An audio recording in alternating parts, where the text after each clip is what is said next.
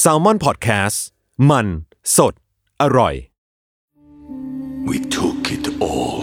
We brought them to our land. An endless night, ember hot and icy cold. The rage of the earth. We made this curse. Carved it in the blood on our backs. We did not see. We could not, but she did. And in the end, What will I become? Senwa Saga, Hellblade 2. Play it now with Game Pass. แซลมอนเซ่พอดแคสต์เรื่องเล่าที่จะทำให้คุณอยากอ่านหนังสือของเรามากขึ้น สวัสดีทุกคนอีกครั้งหนึ่งนะครับ พบกับพวกเราในรายการ s ซ l m o n Say Podcast EP ที่ 3 กันแล้วนะครับ กับผมไม้จิรัชนาชัย Strategic Marketing Manager ของสำนักพิมพ์ Salmon Book ครับ สวัสดีครับ ผมกายปฏิการภาคกายบรรณาธิการบริหารสำนักพิมพ์แซลมอนครับ ครับ แล้ววันนี้เรามากับแขกรับเชิญสุดพิเศษ ใช่หลังจากที่เราคุยกันเองมา2ถึงสองเทปแล้ว สองเทปแล้ว ใช่ สักทีเนาะหมายถึงว่าเราเราได้โอกาสเชิญนักเขียนมาสักที เพราะ ใช่ ว่า ครับ เราก็อยากให้มันเป็นรายการที่เนี่ยเรียกนักเขียนมาคุยกันว่า ครับ ตอนเขาเขียนหนังสือเขาคิดอะไรยังไง มาทวงงาน เออเรียกมาทวงงาน ใช้โอกาสนี้ดื้อๆ โชค เสีย ดี ง อ เข้า อก มาแล้วเสียง โช เข้า ค มา ดีออกไปแล้วเนี่ย ไม่งั้นห้องนี้คือห้องแห่งความตาย ก็คนต่อไปนะครับใครที่จะมาก็พิจารณาดูดีๆ ใช่ กลัวไม่มากันแล้วแหละ ก็คือจบแล้วรายการ จบ นี้ จบที่ 3 EP แนะนำตัวหน่อยครับ ครับเบนธนาชาติสิริพัทราชัยครับผม นักเขียนแล้วก็พ่วมกับของ Salmon House ครับ ผลงานล่าสุดก็คือ The Morning Flight to San Francisco ครับ ครับ ก็เราเราอัดรายการนี้ รายการนี้จะออนแอร์หลังจากที่จบงานหนังสือเนาะ ครับ เป็นไงบ้างครับคุณเบนได้ไปงานหนังสือบ้างบ้างไหม ไปไปเออเป็นงานที่กลับมาคึกคักอีกครั้งนะ อืม หลังจากที่ไปคราวก่อนอ่ะ มันก็จะดรอปดรอปลงนิดนึง เข้าใจแหละว่ามันเป็นแรก ๆ ที่เปลี่ยนไปจัดที่เมืองทองนะ อืม อะไรมันยังไม่ค่อยนี่ แต่ว่าเราว่าด้วยปีนี้คนโหยอีเวนต์ด้วยแหละ มันอั้นมานานไง พอมีงานหนังสือที่แบบทุกเพศทุกวัยอะไรอย่างเงี้ย คนเยอะครับ คนเยอะแตกลายเซ็นแบบตอนแรกชั่วโมงหนึ่งมา ใช่ เป็นสองชั่วโมง นานเนาะ นานนานนานนาน คุณแจกพร้อมกับยศทัน คุณโดนยศทันเข้ามา โอ้ยอันนั้นอันนั้น แย่งคิวด้วยนี่ แน่นอน อันนั้นคือ เขาเป็นคลื่นลูกใหม่ละ เราก็เหมือนคลื่นลูกแก่ๆเนาะ ที่ที่มองน้องๆ แล้วคนที่ไปต่อคิวเขาแล้วมันนานเกินไปเขาก็ทำทีเป็นซื้อหนังสือแล้วมาให้เราเซ็น อ่ะไปอย่างนั้นเองไม่ให้เราเหงา นี่มันเหมือนเรื่องสั้นของคุณหรือเปล่าเนี่ย ใช่ ความเศร้าทั้งหมดก็อยู่ในเล่มนั้นแล้ว มีหน้ามันมันแซดฟรานซิสโก โอ้โหเออแซดฟรานซิสโกดีกว่าคุยคือพี่เบนเพิ่งออกหนังสือเล่มใหม่แล้วนะ ที่พูดไป The Morning Fight ใช่แล้วครับ ซึ่งก็เป็นแนวเดียวกับเอ่อ You Sadly Smile in the Profile Picture ใช่เป็นเรื่องสั้น ใช่ ซึ่งก็เป็นสองเล่มล่าสุด ที่เขียนเรื่องสั้นเต็มที่เลย ใช่แล้ว ปีสองปีนี้ ไม่เขียนแนวอื่น ๆเลย ปัญหาคือเรามาจากสายเดินทางเนาะ อืม พอมันงานการรัดตัวมากขึ้น ไม่ต้องรวมถึงโควิดอะไรนะ คือก่อนหน้าโควิดอ่ะก็ไม่ได้ไปไหนอยู่แล้ว เออ เพราะว่าทำแซลมอนเฮาส์เนาะทำทั้ง MV โฆษณาไวรัลคลิปใดๆอะครับมันก็เวลาน้อยลง การเดินทางไปทริป ยาวๆ บันทึกกลับมาให้คนอ่านอ่ะก็ไม่ค่อยละ อืม ไม่ได้ออกไปไหนเลย ทีนี้มันก็มีแมทเทียลตกค้างในตัวเราเยอะมาก ต้องบอกว่าตั้งแต่ตอนที่เราเขียนแล้วอ่ะเอ่อเขียนพวกบันทึกการเดินทางใดๆอะจะรู้สึกว่าเราจะพยายามตัดเรื่องในชีวิตประจำวันที่รีเลทเข้าไปในหนังสืออยู่แล้ว อืม กระทั่งคุณอยู่นิวยอร์กเราก็จะบอกว่า เฮ้ยเอ่อตอนอยู่นิวยอร์กเดินเดินอย่างนี้นะ มันรู้สึกหงุดหงิด อึดอัด เหมือนกับวันรวมญาติที่ไทยเลย ที่มีญาติที่ไม่สนิทเข้ามาคุยเรื่องอะไรก็ไม่รู้ เก็ตป่ะคือเราพยายามจะโยงเรื่องที่รีเลทกับชีวิตประจำวันอะเข้าไปอยู่ในทราเวลหลอกของเราอยู่แล้วเรื่อย อืม ๆ เพราะฉะนั้นเมื่อมันไม่ได้ออกไปทราเวลไหนอะไอแมทเทียลพวกเนี้ยมันค้างค้างอยู่เยอะ แล้วเราก็เลยรู้สึกว่าต้องหาทางปล่อยออกละ เออ ต้องสร้างเอาพุตอะไรบางอย่างละเฮ้ย งั้นไม่ต้องไปเที่ยวไหนก็ได้ กูแต่งขึ้นมาเองเลย อืม แล้วก็ใส่อะไรพวกนี้ลงไปแมทเทียลลงไป ทำไมตอนนั้นถึงตัดสินใจว่าจะทำเป็นแบบเรื่องแต่ง อืม คือคือคือคือที่ถามเพราะว่ามันก็จะมีหนังสืออีกบางประเภท เช่นแบบว่า ก็ไม่ได้เป็นบันทึกการเดินทางเนาะแต่ว่าก็เป็นเหมือนแบบบทความความเรียงที่ เล่าเรื่องผ่าน อ่า ตัวเองเป็นหลักแล้วก็พูดพูดไปอะไรแต่ว่าอ่ะอย่างของพี่เบนซ์เนี่ยก็คือเปลี่ยนไปเลยเป็นฟิกชันเลย เออเออเออน่าสนใจ คือว่าหนึ่ง อันนี้ต้องต้องลิสต์หลายจุดเลยหนึ่งเรารู้สึกว่าเราเป็นคนอ่านเรื่องสั้นอยู่แล้ว ชอบเรื่องสั้นทั้งไทยทั้งต่างประเทศ แต่บางทีก็จะมีเพนพอยต์ของคนอ่านแบบเราคือ บางทีอยากเสพพล็อต อืม อยากเสพ what happened เกิดอะไรขึ้น ตัวละครคือใคร อุปสรรคเป็นยังไง แก้ปัญหายังไง สุดท้ายเขาเรียนรู้อะไร เออ แต่บางทีอ่ะเราไปอ่านเรื่องสั้นเอ่อของไทยหรืออะไรเงี้ย บางทีเขาจะมีการบรรยากาศเนาะ อืม การวรรณศิลป์บางอย่าง ซึ่งเราก็ชอบนะ สนุกกับมันเพลินกับตัวอักษร แต่บางทีตื่นมาเช้าๆหรือว่าบ่ายๆวันอาทิตย์อะบางทีก็อยากเสพพล็อตอย่างเดียว อยากเสพอะไรพวกนี้อย่างเดียวอะใครอะไรแก้วัสักยังไงอะไรอย่างนี้ยครับ รู้สึกว่ามันยังเป็นช่องช่องที่ช่องว่างที่เราพอจะสร้างงานเขียนบางอย่างขึ้นมาได้ เพื่อเข้าไปอุดรอยตรงนั้นที่ยังว่างอยู่ เอ้ยงั้นถ้างั้นเราจะทำเรื่องสั้น เน้นพล็อต อืม วรรณศิลป์น้อยมาก จะเห็นว่าเรื่องสั้นของเราวรรณศิลป์น้อยมาก ไม่เคยแบบว่าในเช้าวันที่เมฆบังแสงอาทิตย์ไปหมด แสงอาทิตย์ที่ยังพอเหลืออยู่ ยิงผ่านเข้ามาในม่านโปร่งแสงกระทบกับคราบแคปปูชิโน่ที่เหลืออยู่จากเมื่อคืน จะไม่มีอย่างนี้ในหนังในในในเรื่องสั้นเราเลย ไม่มีเลยจะจะเริ่มต้นทื่อห่วยมาก พระเอกคือชื่อจอร์น อ่า จอร์นทำงานเป็นครีเอทีฟในเอเจนซี่โฆษณา จอร์นเพิ่งเลิกกับแฟน อืม แต่จอร์นยังคิดถึงเจนอะไรอย่างเงี้ย อืมอืม มันจะพุ่งแบบดื้อๆทื่อๆเลย เพื่อมาโอเค กูเอสตบิดละตอนแรก แล้วเดี๋ยวมาดูว่าเกิดเรื่องอะไรขึ้น มันมันเป็นเพราะว่าเราเขียนบทโฆษณาหรือบทหนังเป็นเป็นหลักมาก่อนปะ เออใช่มีผลเหมือนกันนะ คือ ตอนเป็นเวลาเขียนบทหนัง เราเคยเขียนบทหนังใหญ่ จะพบว่าหรือกระทั่งกับหนังโฆษณา มันจะไม่เขียนสิ่งที่กล้องถ่ายไม่ได้ อืม มันจะไม่เขียนจอห์นเกิดความงวยงงขึ้นภายในใจ เพราะเขาก็คือคนอะอายุ 25 ที่เฝ้าดูเพื่อนๆเติบโตไปใหญ่เลยจะไม่มีอันนี้ อ่าอ่า สิ่งที่ถ่ายได้คือจอห์นจอห์นนั่งอยู่ในห้องสีหน้าเศร้า แค่นี้ เพราะฉะนั้นฟอร์แมตการเขียนบทหนังมันก็เลยติดติดๆมาบ้างมั้ง อืมอืม คือเล่าสิ่งที่ตาเห็นเป็นหลัก เน้นแอคชั่นเป็นหลักอ่ะแต่ขณะเดียวกันพอเป็นงานเขียนท้ายที่สุดแล้วเราก็ยังบรรยายความรู้สึกบรรยายวรรณศิลป์บางอย่างแหละ เพียงแต่ว่าน้อยๆลง อันนั้นคือเหตุผลข้อที่หนึ่งที่ทำไมเป็นเรื่องสั้นสองเอ่อด้วยความที่ความคันแล้วกันเนาะความคันจากชีวิตประจำวันมันอยู่ ความหงุดหงิด ความแองกรีความไม่ได้ดั่งใจบางอย่าง อืม หรือกระทั่งความรู้สึกบางอย่าง ความรู้สึกทั้งจะคิดกวนตีน ความไม่แน่นอนกับชีวิตความเปราะบางความเหงาใดๆมันยังอยู่ ไอ้ตรงนั้นอะครั้นจะถ่ายทอดเป็นความเรียงตรงๆ เราก็จะรู้สึกว่า อืม มันจะออกเป็นตัวเรา โดยตรงชัดเจน ซึ่งเราอาจจะรู้สึกไม่สบายตัวกับแบบนั้นซะทีเดียวมั้ง เพราะความโกรธความอะไรก็ตามอ่ะ ท้ายที่สุดแล้วเรารู้แหละ ว่ามันควรจะแก้ยังไง อ่า มันควรจะเป็นแบบไหน เราไม่ควรคิดแบบไหนที่มันจะไม่ผีสี เราควรจะคิดแบบไหนเพื่อการพัฒนาที่ยั่งยืนของทุกฝ่าย หรือว่าคิดแบบเป็นผู้ใหญ่แหละ เพราะฉะนั้นเมื่อต้องเขียนจากตัวเรา กระทั่งว่าผมคิดว่าผมเชื่อว่า เราจะไม่กล้าเขียนอย่างนั้นละเพราะท้ายที่สุดแล้วเรารู้เราดีชั่วรู้หมดแหละ แต่พอจับยัดใส่ตัวละครตัวอื่นอะเราใส่ได้เต็มเต็มๆเพราะมันคือมันคือ separate ตัวเราไปละ กูไม่ได้นี่นะ ตัวละครมันคิด ตัวละครมันทำเพราะฉะนั้นในแง่การโฟลว์ของการเล่าเรื่องอะครับ มันจะสบายตัวกว่าเออเพราะฉะนั้น เอ่อใด ๆ ก็ตามในชีวิตประจำวันอะไรก็ตามที่ตกตะกอนมา เราจับจับยัดใส่ตัวละคร จับยัดใส่เรื่อง จริง ๆ เรื่องสั้นของเราไม่ต่างจากไดอารี่ประจำปีเลยนะ อืม แต่แปลรูปมัน อืมอืม แปลรูปมันไปอยู่ในเรื่องสั้น รวมถึงบางเรื่องไม่ได้เกิดขึ้นกับเราโดยตรง ฟังมา เสพสื่อมา อ่านมาหรือใด ๆ ก็ตาม เอ้ย มันสกัดเอาบางอย่างไปเล่าต่อได้วะอ่า อันนี้ก็เป็นเรียกว่าเป็น journal สิ่งที่เราไปเจอมาเหมือนกัน ก็แปลรูปมาเป็นเรื่องสั้นครับ อืม อ่าประมาณนี้ ซึ่งพี่เบนก็บอกว่า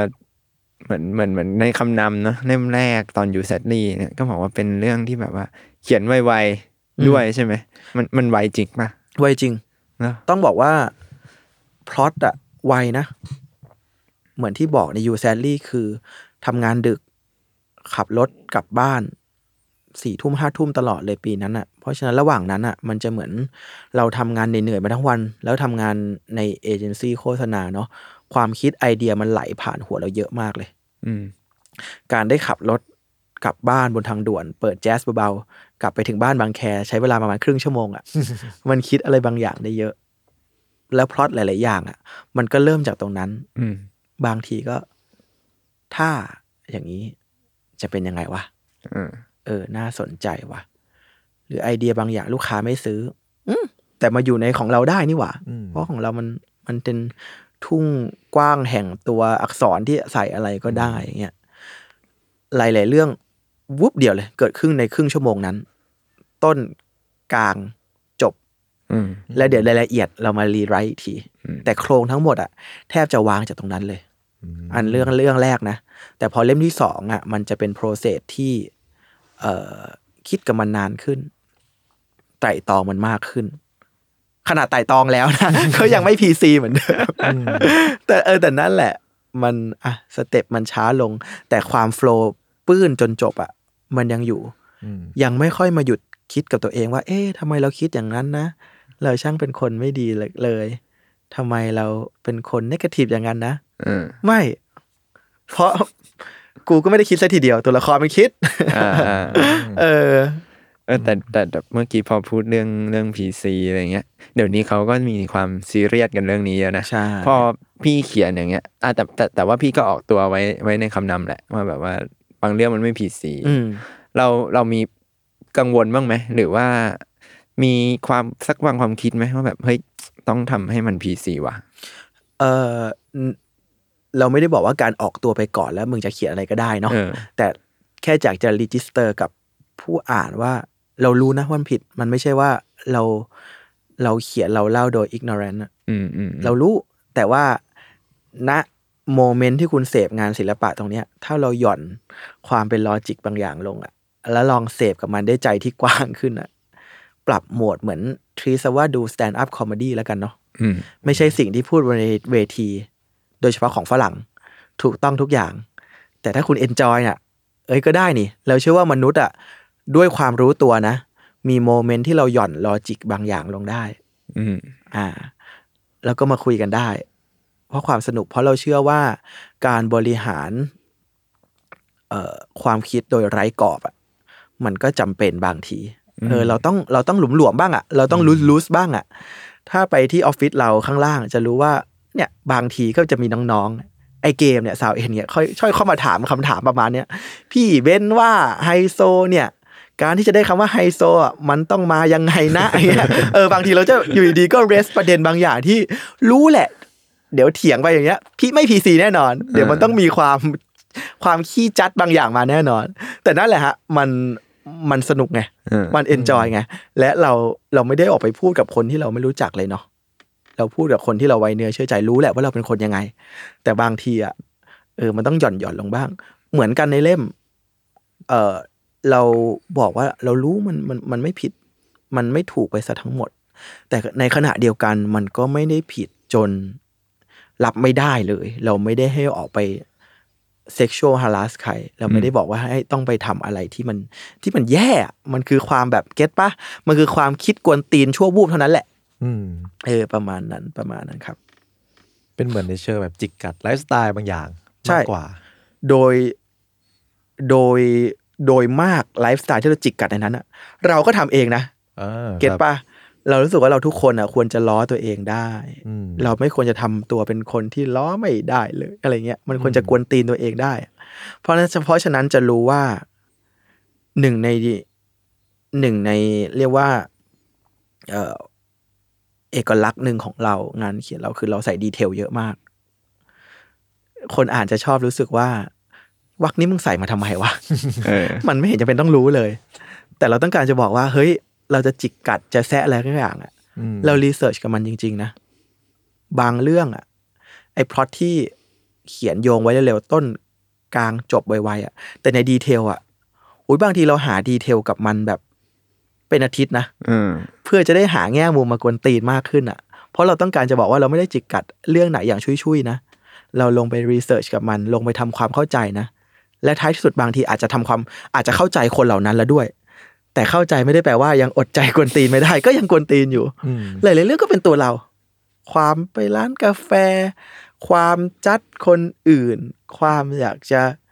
มินิมอลเพื่อโชว์อะไรบางอย่างเนี่ยก็เป็นตัวเราเหมือนกัน อืม รู้ตัว แล้วก็พึงใจที่จะกวนตีนตัวเองด้วยเพราะมันตลกดี เออเนื้อเมื่อมึงอยู่ในเอ่อมูดแห่งความหย่อนทางลอจิกแล้วอ่ะก็หย่อนกับตัวเองด้วยเหมือนกัน ครับ อืมคือในแง่หนึ่งมันก็เหมือนเป็นแบบเอนเตอร์เทนเอนเตอร์เทนเมนต์แบบหนึ่ง ใช่ ใช่ไหมครับ ใช่ ที่แบบว่า โอเค คือไอตัวเราเนี่ยเรารู้ตัวแหละว่า PC คืออะไร อืม เพียงแต่ว่าเราจะไม่ต้องหย่อนมันลง อืม เพื่อกับเพื่อกับแลกกับความบันเทิงที่ อ่ะ ได้ บันเทิงนิดหนึ่งแล้วอาร์ต อืม อาร์ตในแต่ก่อนก็ไม่ได้พีซีทั้งหมดนะเก็ตปะ อ่าครับ อาร์ตแต่ก่อนเอามาเอามาจัดตอนเนี้ยโอ้โหเละเลยเต็มเลยนะ ของไทยนี่อย่าไปพูดถึง อย่าเก็ตปะ ครับ เออไม่ได้จะปกป้องแต่จะบอกว่า เอ้ยในบางอย่างน่ะในเลเวลที่ยังที่ยังรับได้กับความไม่พีซีนิดๆนะ อืม หรือระดับกลางๆนะ เออ เราควรจะเปิดใจรับมันได้เช่นกัน ยิ่งยิ่งเล่มนี้จะเห็นว่า เฮ้ยทำไมวะ ทำไมจบด้วยการกระทืบ จบด้วยความรุนแรง จบด้วยอะไรก็ไม่รู้ดื้อๆเลยอย่างนี้ เหมือนเหมือนมีคนเคยนับป่ะว่าเล่มนี้มีคนตายไปเท่าไหร่ เอ พี่ อ ป่ะพี่พี่เองว่าที่เป็นคน ใช่ นับ จนเขียนจนจบแล้วอะถึงรู้ว่า เฮ้ยทำไมเล่มนี้คนตายเยอะจังวะ คนโดนกระทืบเยอะจังวะ คนโดนหักหน้าจนเสียฟอร์มเยอะจังวะ เออ เออเอ่อเหมือนที่เราเกริ่นไปตอนแรก เรื่องสั้นของเรามันเหมือนไดอารี่ประจำปีเนาะแล้วปีนี้มันอย่างที่เราเราทุกคนรู้อะมันเป็นปีแห่งความไม่ได้ดั่งใจบางอย่าง ทั้งในแง่สภาพสังคมการเมืองนู่นนั่นนี่ มันก็เลยมันอดไม่ได้จริง ๆ ที่จะได้กลิ่นพวกนั้นเข้ามาในงานอะฟุ้งเข้ามาในงาน อืม เพราะว่านั่นแหละมันเริ่มจากความ อยากจะให้มันเป็นไดอารี่ประจำปี อืม แปลว่าปีนี้มันมันมันเป็นอะไรทำไมเราถึงกระทืบคนเย อะ อารมณ์เรามันเป็นยังไง คือคือเราก็มีคุยกันว่า เออจริง ๆ เล่มหนึ่งกับเล่มสองเนี่ย นอกจากเรื่องความกวนแล้วเนี่ยไอเรื่องความแบบว่าโหดฉากโหดสัตว์เนี่ยมันมันมีเพิ่มมากขึ้นอย่างเห็นได้ชัดทั้งทั้งที่ระยะเวลามันแค่ปีเดียวเองนะ เออเออเออ เออความเกี้ยวกราดพวกนี้มันมันไปอยู่ในโมเมนต์ไหนของเรา ต้องต้องต้องบอกว่านอกจากมันมาจากปีแห่งความไม่ได้ดั่งใจ ความน่าเคืองใจบางอย่างแล้ว ยังคงยังรู้สึกว่าคงแก้เลี่ยนจากเล่มแรกมั้ง อืม เล่มแรกมันจะมีเรื่องที่เป็นความสัมพันธ์เป็นมูดบรรยากาศอ่าซึมซึมๆหน่อยอาใคร่ครวญใคร่ครวญหน่อยเอ่อยิ้มเศร้าๆหน่อย ซึ่งก็ยังชอบอยู่นะเพียงแต่ว่ามันเหมือนเรากินชอบอะไรอะ่ะ ชอบเกี๊ยวทอด กินเกี๊ยวทอดเยอะๆก็เลี่ยนอะ่ะ อืม ก็อยากจะตัดด้วยอะไรบางอย่าง เล่มนี้ก็เหมือนกัน ก็เลยตัดด้วยรสชาติที่สนขึ้น กวนส้นตีนขึ้น มองมนุษย์ในแง่ร้ายหน่อยๆ อืม เอ่อหักหน้าหน่อยๆ สเตรทความ generation gap มากขึ้นบางอย่างเออเพราะว่านั่นแหละมันทำมาเพื่อตัดเลี่ยนเล่มที่แล้วด้วย แล้วเราเชื่อว่าถ้าเขียนเล่มสามอะท่าทีอะไรก็จะต่างออกไป อืม อีกแบบเพราะว่าอ่ะเล่มนี้ก็แซะจิกกัดจนอิ่มแล้วเหมือนกัน จนเลี่ยนแล้วเหมือนกัน เล่มหน้าก็ต้องหาอะไรมาตัดเลี่ยนความแซะจิกกัด จะเป็นอะไรรอติดตามดู โครงโครงๆมาแล้วเขียนเขียนๆอยู่ครับ มีแพลนแล้ว มีแผนแล้ว ทวงเลย ก็รอติด ชิป ตาม หายแล้ว รอบหน้า ขอจบพอดแคสต์เพียงเท่านี้ เดี๋ยวนะ เมื่อกี้พี่พูดถึงเรื่องชื่อ แล้วก็พูดเรื่องความเลี่ยนอะไรอย่างงี้ตอนเล่มแรกออกยูเซตลี่ออกอะคนงงกันมากเลยนะนึกว่าพี่เปลี่ยนไปเขียนเรื่องแบบดราม่าเศร้าแล้วอะไรเงี้ย อืมอืมอืมอืม ไปจนถึงไอ้ Morning Fight to San Francisco ก็ยังดูมีความเศร้าอยู่ อืม ทำไมเราถึงเลือกตั้งชื่อด้วยโมเมนต์ที่ดูแบบว่าเอาจริงๆมันคอนทราสกับในเล่มเหมือนกันนะเนี่ย อืมอืมนิดนึงเอ่อเพราะว่าอะไรนั่นเหรอ เราว่าเราเองก็มีอายุขึ้นเนาะเราเดินทางมาถึง เราตอนนี้เราปีแล้วนี้เราก็สามสิบสามแล้วอะ อืม มันมีความควอเตอร์กึ่ง mid life crisis อ่อนๆ เหมือนกันเนาะความรู้ว่าชีวิตคุณจะแน่นอนกับอะไรบางอย่างแล้ว อืม ความรู้ว่าคุณ จะไม่สามารถทำบางอย่างได้แล้วนะ ความรู้ว่าคุณต้องรับผิดชอบบางอย่างแล้วนะ เออ หรือความรู้สึกว่าร่างกายเลี่ยวแรง ความ เอ่อ ความสดใสบางอย่างของคุณมันไม่ มันหายหายไปแล้วนะ เออ มัน มันเป็นบรรยากาศจางๆเหมือนกันนะ แต่ที่มันคอนทราสต์กันในเล่ม เพราะว่ามัน พอมันเทาๆอยู่แล้วก็ได้ทำได้ธรรมชาติอีกโหมดหนึ่งของเราก็จะคิดอะไรกวนตีนขึ้นมามั้ง เพื่อตัดกับความเทานั้นอะเออ แต่ว่าถ้ามันเป็นไดอารี่บันทึกหัวปีอะมันก็คงจะเป็น เออประมาณนี้มั้ง มันไม่ใช่เศร้าแบบ ฉันชิบหายแน่นอนเลยนะ แต่มันจะเป็นแนวแบบ อืม บางทีชีวิตมนุษย์ก็คงประมาณนี้มั้ง ก็คงประมาณนี้มั้งนี่แหละเป็นชื่ออะไรแนวแนวๆนี้ ซึ่งเราชอบที่มันคอนทราสต์กับข้างในนะ ถ้ารู้สึกว่าคาดหวังอะไรบางอย่าง แล้วไปเจออีกอย่าง มันก็ประหลาดดี หน้าปกอะไรอย่างเงี้ยนะ ภาพอะไรอย่างเงี้ย ภาพ ซึ่ง มัน ซึ่งเราเราเราชอบความเป็นอย่างนั้นนะ เพราะเราชอบจะรู้ว่าความคอนทราสต์เป็นส่วนหนึ่งในงานของเราทุกแบบอยู่แล้ว ภาพนิ่ง ภาพเคลื่อนไหว หนังสือโฆษณาหรือว่าใด ๆ จะมีความคอนทราสต์อยู่แล้ว เรารู้สึกว่าสมมุติมันเป็น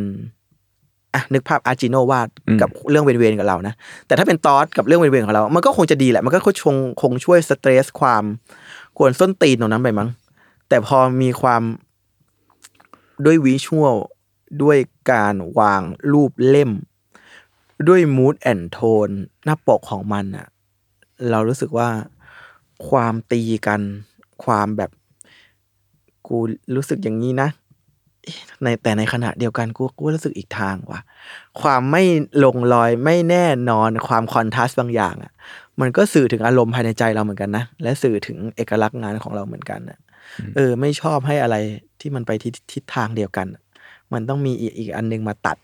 มาบาลานซ์อะแล้วเรารู้สึกมันมันทำให้เสพเล่มนี้อย่าง อย่างอย่างมีเขาเรียกว่าอะไรอะมีความคิดเวลราวมากขึ้นมั้ง คือไม่ได้อยากมาบอกว่า เล่มนี้สนุกฮากวนตีนนะ อ่านสิอย่างเงี้ยเก็ตป่ะมันเหมือนคนเดินเข้าไปแล้วบอก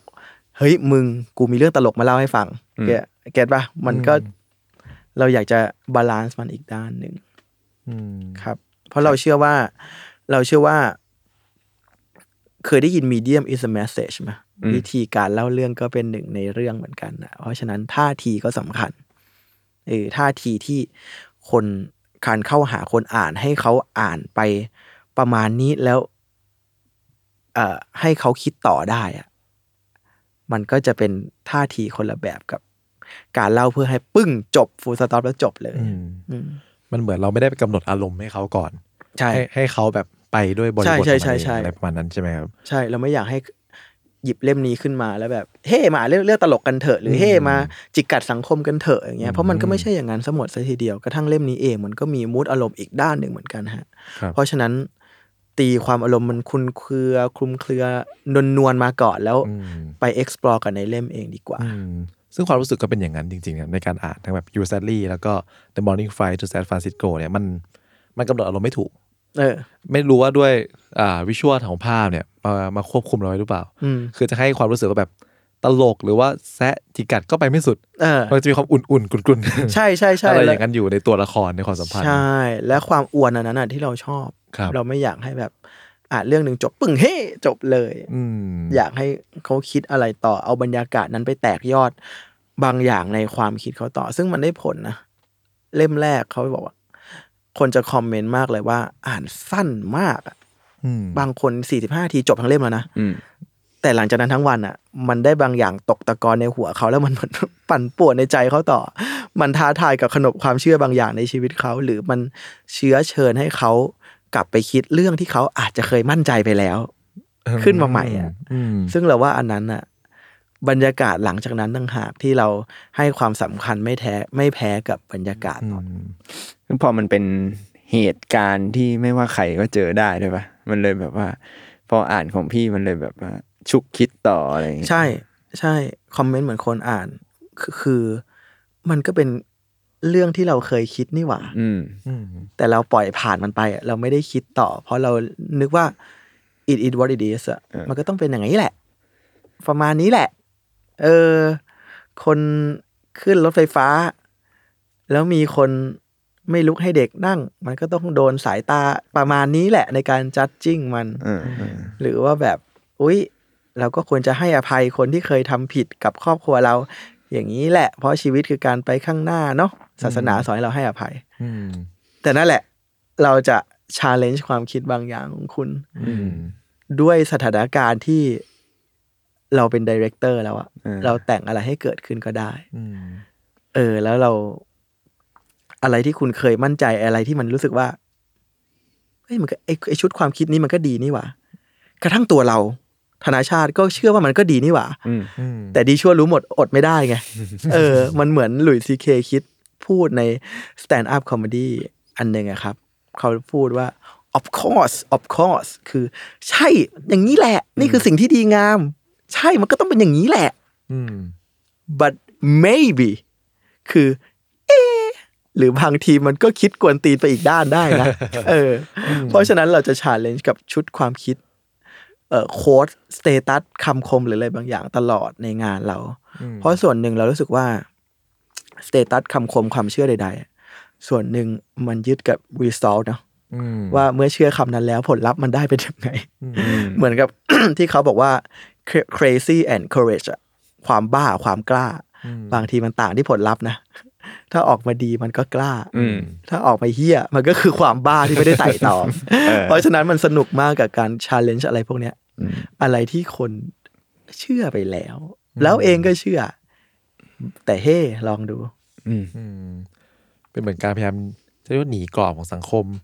อืมอืม ก็ไม่ อื เชิงนั้นอีกใช่ไหมครับ ไม่เชิงไม่เชิงว่าเราหนีกรอบหรือพยายามทำตัวขวางอย่างชัดเจน เพราะเหมือนที่บอกไป หลาย ๆ อย่างเราก็เชื่อเองด้วยซ้ำแต่มันคือการชาเลนจ์มากกว่าฮะ เรียกว่ามันคือการชาเลนจ์ อืม ชาเลนจ์ว่า เอ๊ะ แล้วถ้ามันเป็นอีกแบบจะเป็นยังไงนะ อ่า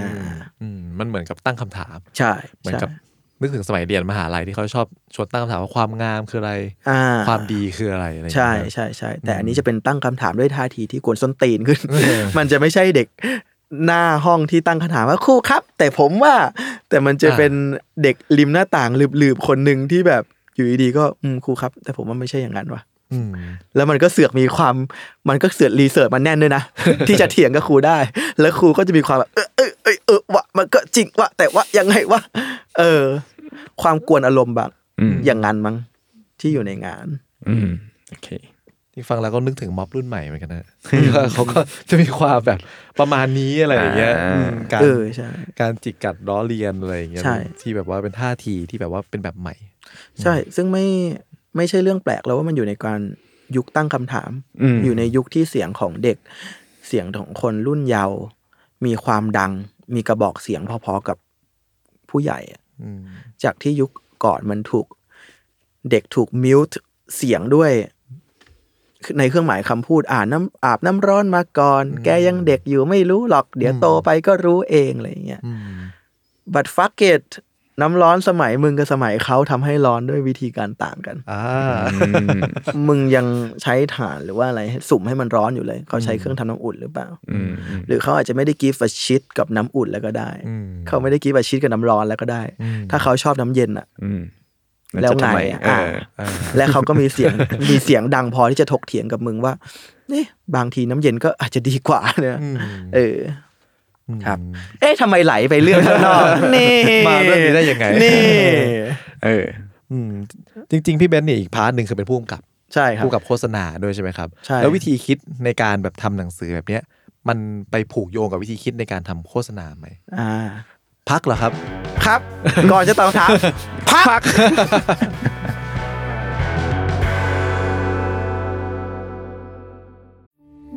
We took it all. We brought them to our land. An endless night, ember hot and icy cold. The rage of the earth. We made this curse. Carved it in the blood on our backs. We did not see. We could not, but she did. And in the end, What will I become? Senwa Saga. Hellblade 2. Play it now with Game Pass.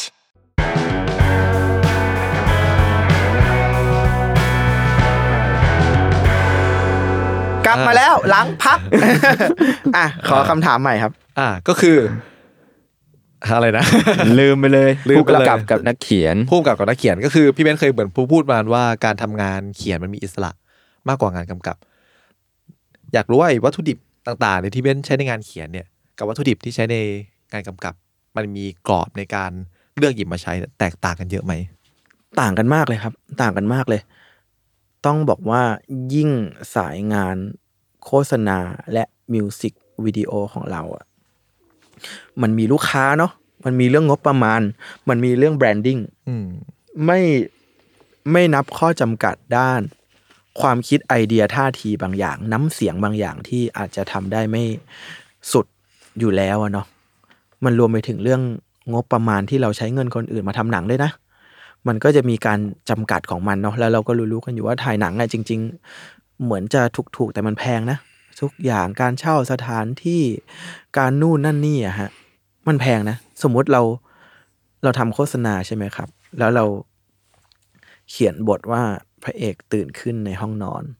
ห้องนอนหนึ่ง แล้วฉากต่อไป เขาเดินไปในร้านกาแฟที่พลุกพล่านไปด้วยผู้คนน่ะแค่สี่คำที่พลุกพล่านไปด้วยผู้คนเนี่ย โหแล้วตีเป็นเงินหมดแล้วนะ Extra เอ็กซ์ตากี่คนร้านกาแฟมึงเช่าที่ไหน เออรวยแค่ไหนถ่ายวันไหน ถ่ายวันธรรมดาเขาอาจจะหยุดร้านให้ทั้งให้มึงถ่ายได้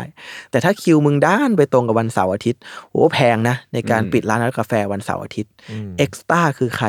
ดูดีแค่ไหน ค่าตัวแพงแค่ไหน เห็นหน้าเยอะแค่ไหน มันตีเป็นคำมันตีเป็นมูลค่าหมดนะครับ ในการโปรดักชันหนัง ในขณะที่งานเขียนอะเราสามารถเขียนให้ยานเอเลี่ยนยิงใส่โลกระเบิดได้อะแค่พิมพ์ไปห้าวินาทีก็เกิดขึ้นได้แล้วอะอะไรก็เกิดขึ้นได้ในงานเขียนแล้วแล้วเนาะเพราะฉะนั้นมันอีอิสระมากกว่าในแง่การเสกวัตถุดิบเข้ามาอยู่ในเรื่อง แต่ในขณะเดียวกันมันก็มีข้อจำกัดมี language มี grammar บางอย่างที่เรายืมมาจากหนังไม่ได้เนาะตัดต่อเร็วอย่างเงี้ย อืม อ่ะยังไงอะอาจจะพอได้ตัดต่อ การมีซาวด์ประกอบ ดนตรีเศร้าๆขึ้นอะทำยังไง กล้องดอลลี่อิน เพื่อขับเน้นอารมณ์ของตัวละครไม่มีแล้วนะ มึงจะบรรยายเป็นตัวอักษรยังไงว่าเขาเศร้ามากขึ้น มันอินเทนส์มากขึ้นนะเออ หรือการ acting บางอย่างที่ส่วนหนึ่งมันพึ่งความสามารถจากนักแสดงไม่มีแล้วนะ อืม อยู่ที่การร้อยเรียงอารมณ์ของตัวอักษรมึงละ ใช่ไหมฮะ มันก็มีแกรมมามี language บางอย่างที่หยิบยืมมาจากหนังไม่ได้เหมือนกัน แต่โดยรวมเราเรายังรู้สึกว่างานเขียนอิสระกว่านะ มันเพอร์ซันอลโดยตรงนี่เหรอ ใช่ คือมันไม่ต้องขึ้นกับใครอะไรอย่างงี้ไหม มันเพอร์ซันอลโดยตรงหนึ่ง ไม่ต้องมีลูกค้า อ่า สองไม่มีงบประมาณ อืม จะเขียนอะไรก็ได้ อืม หลังๆกองถ่ายจะบอกให้ว่า เออบางที เราเบรกตัวเองด้วยความกระทั่งไม่แพงแต่ว่า คุยกับพี่ชัย เออ พี่มันจะมีฉากขับรถกระบะ กลางแดดแล้วก็ไปส่งของพี่พี่ชัยบอกว่า ไม่เอาอ่ะมีกลางแจ้งกูร้อน ตัดออกไปละ อะไรอย่างเงี้ยเออบางทีมันก็เบรกตัวเองแต่อันนี้อันนี้ควรตีเล่นนะมีมีน้อยบ้างแต่ว่าจริง ๆ เออนี่แหละ เรื่องงบเรื่องอะไรอย่างเงี้ยฮะ อืมอืม มันมันเบรกเราเหมือนกัน คือเคยคุยกับน้องคนหนึ่งที่เขาก็เคยทำหนังเนี่ยเขาบอกว่าพอผ่านไปเขาก็แบบไม่อยากทำแล้วเพราะแบบไม่ชอบออกกองอะไรเงี้ยเขียนง่ายกว่า อืม หมายถึงแบบเขียนเนี่ยอย่างพี่อะไรอย่างเงี้ยมันอย่างนี้เรา มันมีอะไรบ้างที่มันมีสักเรื่องไหมที่พี่แบบว่าตั้งตอนแรกตั้งใจว่าจะเอาไปทำเป็นภาพเคลื่อนไหว หลังจากนั้นก็แบบว่าเฮ้ยไม่เอาดีกว่าเอามาทำเป็นแบบตัวอักษรดีกว่า อ่า เคยคิดอย่างพล็อตที่แล้วอะเล่มที่แล้วคิดเรื่องดารัน อ่า ที่เป็นผีในห้อง ที่มีในอินเอีย อ่ามีในอินเดียซีนิมานะครับ Cinema คุณไป เออ ไป เออ ตาม Cinema ฟังกัน ได้ ไม่อยากพูดชื่อนี้เลย เพราะพูดชื่อนี้จะมีคนทวงว่าอีพีหน้ามาเมื่ อไหร่ ประจำเลย คนทวงอินเอียกูเยอะมาก มันทำยากครับ ใจเย็นๆนะ ใจเย็นๆนะอ่ะแต่นั่นแหละกลับมาที่คำถามใช่ครับ ไอ้ไอ้เรื่องนั้นอะตอนแรกอยากทำมาเป็นสกิทสั้นๆ เพราะเราสงสัยมาตลอดว่า ในหนังผีอะเวลาผีมันแบบโผล่ขึ้นมาหลอกคนอะกูจะฆ่ามึงอย่างเงี้ย พอมึงบีบคอเขาแล้วจนตายอะไอ้คนนั้นก็เป็นผีปะวะ อืม แล้วพอเป็นผีอะ power สถานะสเตตัสเท่ากันแล้วนะ แล้วมึงไม่กลัวเขาแบบด่ามึงเหรอหรือว่า ต่อยมึงกลับแล้วอีหานี่มาฆ่ากูทำไมอย่างเงี้ย เออเออ เออทำไมวะ เราสงสัยมาตลอดเลย มึงไม่กลัวเขาตอนเป็นผีเหรอ มันออกเวิร์ดนะ อืม แบบอ้าว คุณพี่ฆ่าผมทำไมอะครับ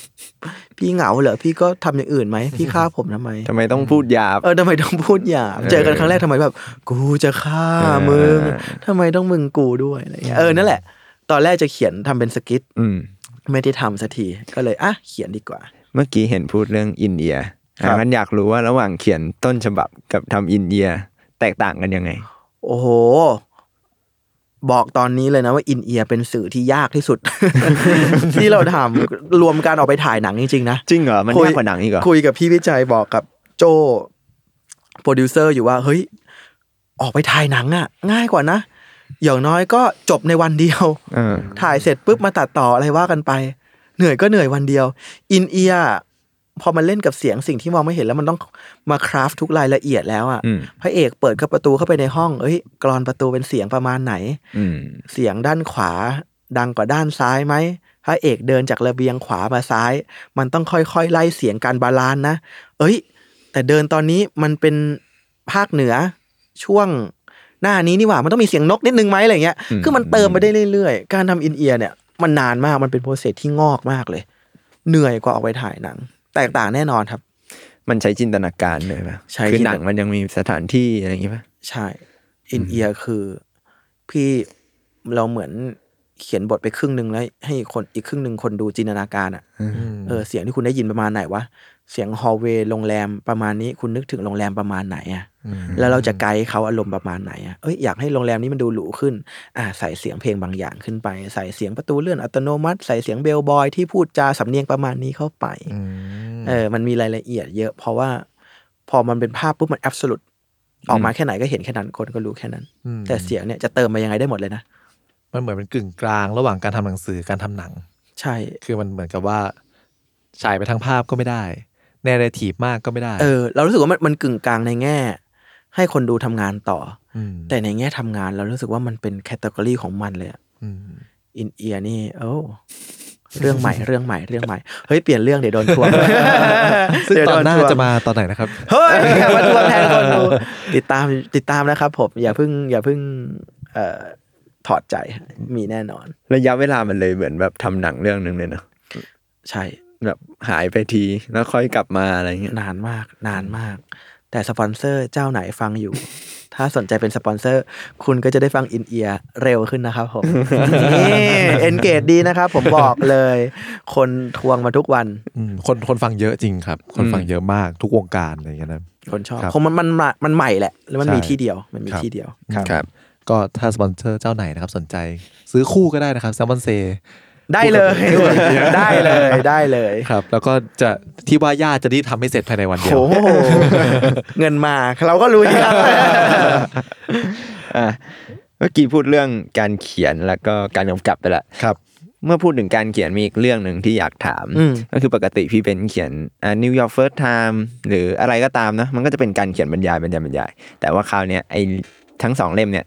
พี่มีวิธีการเขียนที่แตกต่างออกไป เอะอะขึ้นย่อหน้า ขึ้นย่อหน้า ขึ้นย่อหน้า จนเป็นเหมือนแบบว่าบรรทัดสั้น ๆ ประโยคสั้น ๆ อยากรู้ว่า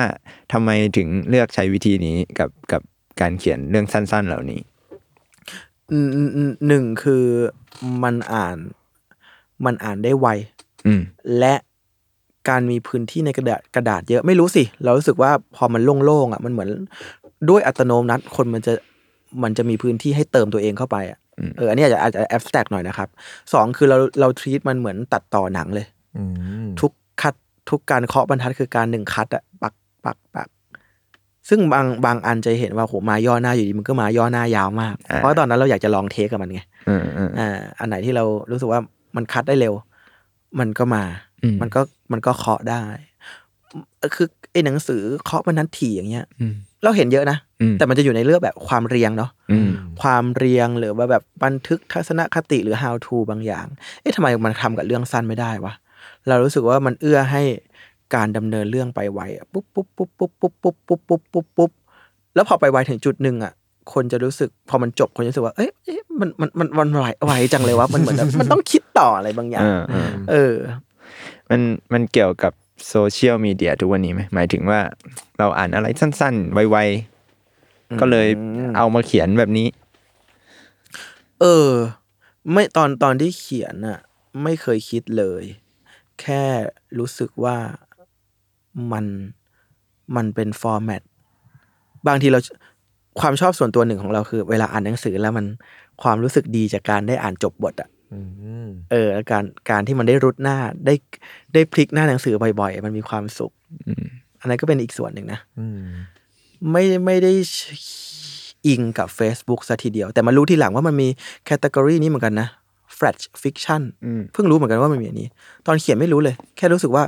เออ ก็อยากอยากให้เรื่องมันดำเนินไปไวๆอ่ะอยากตัดไวเอออยากคัตติ้งไวอ่ะก็บรรยายแค่นี้แหละ แล้วอ่ะเราไปดูต่อเลยไหมว่าเขาทำอะไรต่ออแล้วเขาทำที่สามแล้วเขาทำสี่แล้วเขาทำห้าแล้วเขาทำหกเราจะไม่หนึ่งแล้วสองจุดหนึ่งสองจุดสองสองจุดสามสองจุดสี่เราไปไวเพราะเราอยากให้ มันน่าติดตามว่ามันเกิดอะไรขึ้นต่อ เพราะนั่นแหละเราโฟกัสว่าใครทำอะไรที่ไหนเจอปัญหาอะไรแก้ปัญหายังไง และเขาได้เรียนรู้อะไรเออ เพราะฉะนั้นเราก็จะพัก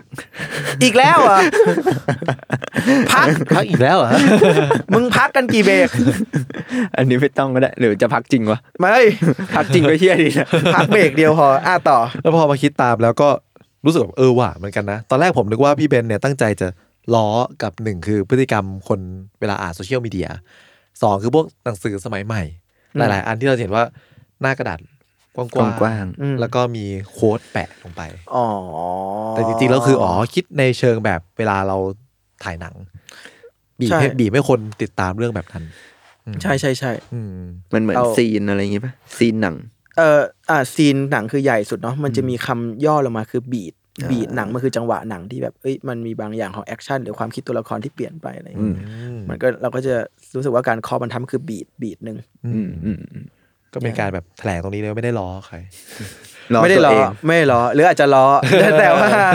แต่ว่าอยู่ในซับคอนเชียสเออแต่จะว่าไปก็น่าล้อเนาะเพราะว่า ตอนออก You Sadly Smile อะไปเดินไปเดินร้านหนังสือแมสแมสหนังสือเจ้าใหญ่แล้วกันเนาะ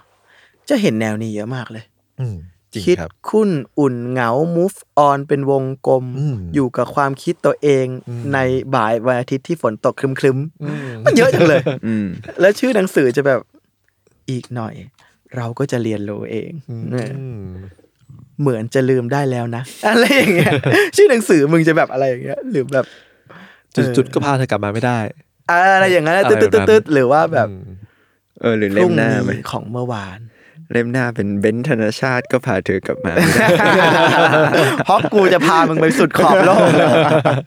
น่าสนใจ เอ อน่าสนใจ น่าสนใจ แล้วเราก็ชอบอ่านนะเราก็ไปอ่านของเขาตามไปเปิดอ่านอะไรอย่างเงี้ย มีซื้อกลับมาด้วยเหมือนกัน ก็เออ มันก็มันก็มันก็เพลินๆดีเนาะ ก็เพลินๆดี เป็นกำลังใจในวันที่เหนื่อยล้าอะไรอย่างเงี้ย เออ ใช่ พวกแนว เข้าใจตัวเอง เข้าใจคนอื่น ฉันยังไม่ลืมเธอ แต่ฉันก็ให้อภัยตัวเองอะไรอย่างเงี้ยอะไรอย่างเงี้ย ในแง่หนึ่งนี่มันก็สะท้อนภาพการเสพสื่อของคนในวัยในของคนในยุคนี้บางส่วนเหมือนกันนะครับ อืม ซึ่งดูแล้วพี่เบนซ์เนี่ยดูเป็นคนสนใจกับเรื่องของชีวิตของคนยุคมินเดเนียลหรือว่าคนเจนเจนซีเจนเอ็กซ์อะไรเงี้ยพอสมควรแล้วก็ ครับ หยิบเอาเรื่องเล่าต่างๆพวกนั้นนะมาเป็นวัตถุดิบ อืม ในหนังสือ ครับ อันนี้เป็นความสนใจส่วนตัวหรือว่าแค่รู้สึกว่ามันแบบรีเลทกับเรา ต้องบอกว่าเราสนใจชีวิตมนุษย์ทุกวัยอยู่แล้ว อืม ชอบดูดีเทลพฤติกรรมคน ชอบมากเลย ชอบดูว่าอะไรบางอย่างที่ผิดปกติเกิดขึ้นกับชีวิตแสนปกติของเขาแล้วเขาแล้วเขาดิวกับมันยังไงวะ อืม ชอบดูหมดเลยนะ บนรถไฟฟ้า บนถนนอะไรอย่างเงี้ย เอ้ย เป็นยังไงวะ อืม เดินเดินฟุตบาทอยู่ มีมอเตอร์ไซค์มาข้างหลัง บีบแต่เขาทั้งที่มันควรจะเป็นทางของเขา แล้วเขาแล้วเขาอะไรกับมันดิวกับมันยังไงวะโดนรถประตูรถไฟฟ้าดีบตูดเขาทำยังไงวะให้ดูไม่เขินมาก อะไรอย่างเงี้ย เออ ชอบดูชอบดูเพียงแต่ว่ามิเลเนียลเจน X เจน Y เขาอยู่รอบๆตัวเรามากกว่ามั้งเราก็เลยอาจจะหยิบจับมาได้มากกว่า แต่จริงๆเราชอบทุกวัยนะ อืม ชอบดูชีวิตเขาชอบสังเกตพฤติกรรมเขา ครับ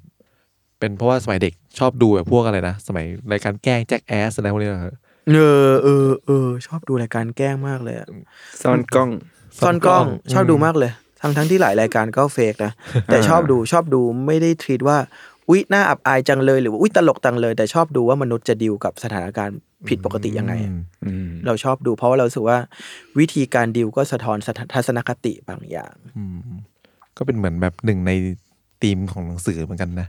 หมายถึงว่าในตัวละครหลายๆตัวก็จะมีอย่างนี้ความอย่างเงี้ยครับ จะดิวกับสิ่ง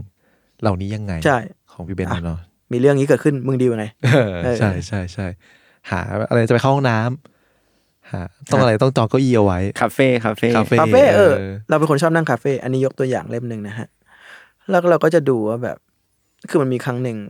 มีผู้หญิงมาบอกให้พี่ช่วยดูแล็ปท็อปให้หนูเลยนะ อืม หนูไปเข้าห้องน้ำคือก็ไม่อยากอยู่คาเฟ่แล้วตั้งสเตชันทำงานแล้ว จะไปเข้าห้องน้ำก็ไม่ได้อยากพับคอมพิวเตอร์เก็บแล้วก็นี่เลยขี้เกียจมานั่งจองโต๊ะใหม่อะไรอย่างเงี้ย อืม ก็แบบเอ๊ะน่าสนใจทำไมเขาเลือกกูวะหรือมันดูแบบแว่นแว่นๆดูไม่มีพิษมีภัย ดูอะไรขโมยแม่งเลย เออขโมยแม่งเลยขโมยมาหมดเลย กาแฟลาด ด้วยทุยเออเออนี่แหละ ไอ้บีดบีดเล็กเล็กๆน้อยๆในชีวิตอะชอบดู อืม ชอบดูว่าเออวะทำไมเป็นอย่างนี้วะ อืม มึงแก้ไขปัญหายังไงวะ อืม แฟนที่คู่แฟนที่ไปคาเฟ่หรือไปร้านอาหารแล้วแบบ อุ๊ย เราจะไม่เล่นโทรศัพท์กันแล้วนะ อืม เราจะออกจากโลกออนไลน์แล้วมาออฟไลน์ รู้จักสัมผัสกันมากขึ้นคุยกันมากขึ้น แต่มึงคุยกันไม่ไม่ได้ดิ มึงไม่รู้จะหาเรื่องอะไรคุยแล้ว นั่งนิ่งๆจ้องหน้ามองหน้ายิ้มไปยิ้มมา ชอบดูเลย ชอบเสือกเลยอ่ะมึงเป็นไงมึงเป็นไงมึงเป็นไง ชอบดูแล้วก็เอาเก็บมาเขียนนี่แหละ อ่าอ่า หรือว่าแบบ เออ คนที่แบบ โดนรอแท็กซี่อยู่ แล้วก็อยู่ดีๆมีคนเดินตัดมาโบวกแท็กซี่ดักทำไมพี่ไม่พูดอะไรหน่อยวะทำไมพี่ ปล่อยไปได้ไง เออ ปล่อยไปได้ไงทำไมพี่ไม่ชอบคอนฟลอนขนาดนั้นเลยเหรออะไรอย่างเงี้ย อืม ทำเออทำไมวะ หรือว่าแบบ คนที่เขามาแจกใบปลิว สนใจช่วยสัตว์ป่านี่ไหมคะอะไรเงี้ยตาม MRT หรือ BTS อะสนใจนี่ไหมคะ พี่ขาพี่ขาสุดรอขอนาทีขอสองนาทีค่ะ ขอสองนาทีช่วยสัตว์ช่วยเสือในที่ห้วยขาแข้งนะคะอะไรอย่างเงี้ย อืม เฮ้ยเขาเขาต้องถูกคนปฏิเสธต่อวันอะกี่สิบกี่ร้อยคนวะ อืม เฮ้ยเขาดีลกับความรู้สึกนั้นยังไงวะ แล้วถ้าอยู่ดีๆ มีคนหนึ่งอะซึ่งอันนี้ทำจริง ๆ นะ อืม จำได้เลยที่รถไฟฟ้าช่องนนทรีไอมันจะเป็นสะพานใหญ่ๆ สวยๆอะที่คนชอบไปถ่ายรูปรับปริญญาไอสะพานสะพานพอเทรตแห่งชาติอะเออเขาก็จะมาเขาก็นี่แหละ สนใจช่วยนี่ไหมคะ วันนั้นอะขนองไงกวนตีนไง อืม สนใจช่วย เอ้า สนใจ เอ้ย เขาก็เหวอเว้ยแบบ เอ้ย กูยังไม่ทันพูดแคมเปญอะไรเลยอ่ะ เฮ้ย แต่พี่สนฟังก่อนไหมครับ ไม่เอาไม่ฟัง อ่ะ บัตรเครดิตเอานี่เบอร์อยู่นี่ พี่พี่ครับ แต่ว่าไม่ต้องจ่ายเงินเลย ทำสนใจเท่าไหร่เดือนละหกร้อยเอา ปีหนึ่งได้ผูกสัญญาเลย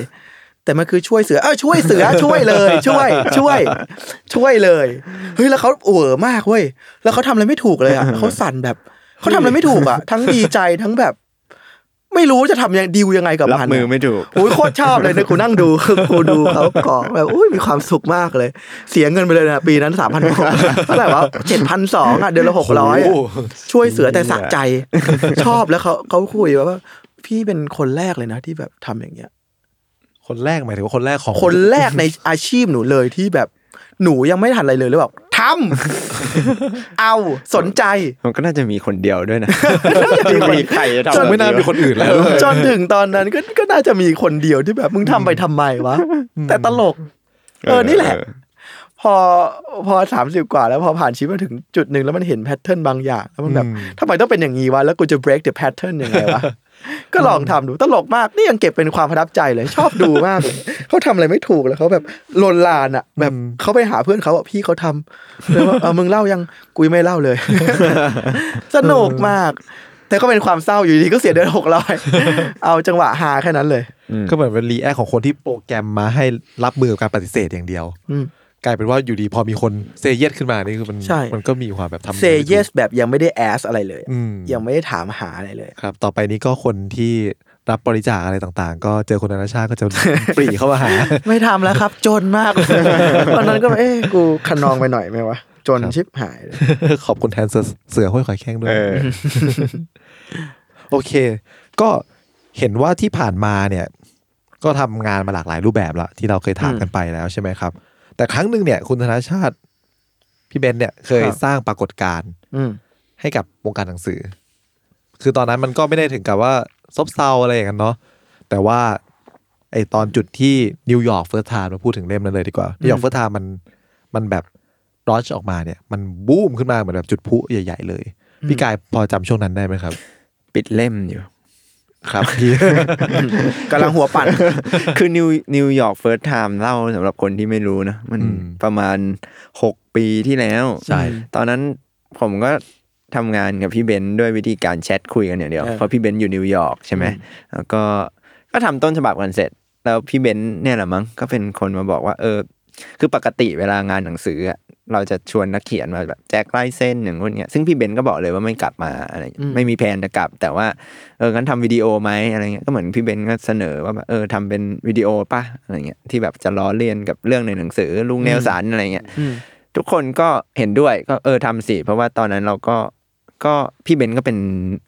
โนเนมเลย น่าจะ อืม นั่นเนาะตอนนั้น เล่มแรกอะเล่มใหม่ น่าจะแบบถือว่าโนเนมในวงการต่อให้แบบว่า ถ้าไปพลิกดูปกหลังมันจะเขียนว่าเป็นผู้ช่วยผู้กำกับ ลุง อ่า บุญมีและลึกชาติ อะไรอย่างเงี้ย เออ ซึ่งแบบต่อให้ออกไปคนก็คงไม่ได้แบบว่าเป็นแฟนคลับพี่เจยแล้วจะมาซื้อธนชาติ อะไรอย่างเงี้ย ตอนนั้นก็แบบโนเนมกันสุดๆนะพี่เบนซ์ทำอันนั้นมา แล้วเราก็ไม่ได้อะไรดูแล้วก็รู้สึกว่าเออตลกดี ก็คุยกันก็ตลกตลกๆวันที่ปล่อยไปเท่านั้นแหละ โอ้โหผลตอบรับแบบว่าเหนือความคาดหมายอะไรเงี้ยแชร์เยอะมากเนาะ เวอร์เวอร์เวอร์ ภายในไม่กี่ชั่วโมงป่ะก็ ใช่ ยอดวิวก็แบบขึ้นพุ่งพุ่งพุ่งพุ่ง ไปคุณวูดดี้อะไรเงี้ยแชร์คนนู้น เออ แชร์แบบเหวอร์อะเพราะเราไม่ได้สนใจเลยจริงๆจำได้เลยแชร์เสร็จปุ๊บเราขึ้นรถไฟเพื่อเข้าไป เอ่อแกลเลอรี่ในมิวเซียมที่บรุกลิน อืม โมมาพีเอสวันยังจำได้อยู่ทุกวันนี้เลย อืม ก็ไปโมมาพีเอสวันปกติ อืม กลับมาอีกทีเฮียอะไรวะเนี่ย คนดูล้านหนึ่งเหรอเราไม่เคยเจอตัวเลขล้านหนึ่งมาก่อน เรา ในชีวิต นั้นอ่ะ what the fuck อะไรวะเนี่ยแล้วคนพูดถึงคือแบบเฮ้ยอะไร เพราะไม่ได้ไม่ได้ต้องการอะไรเลยเว้ยแค่รู้สึกว่าตลกดี เออ ก็ทำ ใช่ ก็มีแบบอะไรนะด่ากูด้วยตอนจบคลิป ซึ่งก็เราก็เห็นตอนที่พี่เบนซ์ปล่อยตัวเต็มอันนั้นแหละ เออ เพราะว่าตอนที่ให้ดูครั้งแรกมันไม่มีไออันนี้อยู่ เออ อะ เอออ ไรอย่างเงี้ยก็มาได้เห็นนะเออก็ตลกดีก็ขำๆกันเออไหนๆพี่เบนซ์ก็บอกว่ายังจำโมเมนต์ตอนนั้นได้อยู่ มันตอนเราทำเสร็จเราเราคิดยังไงกับมันบ้างไอวิดีโอตัวเนี้ย ถ้าทำเสร็จจริงๆ บอกเลยว่า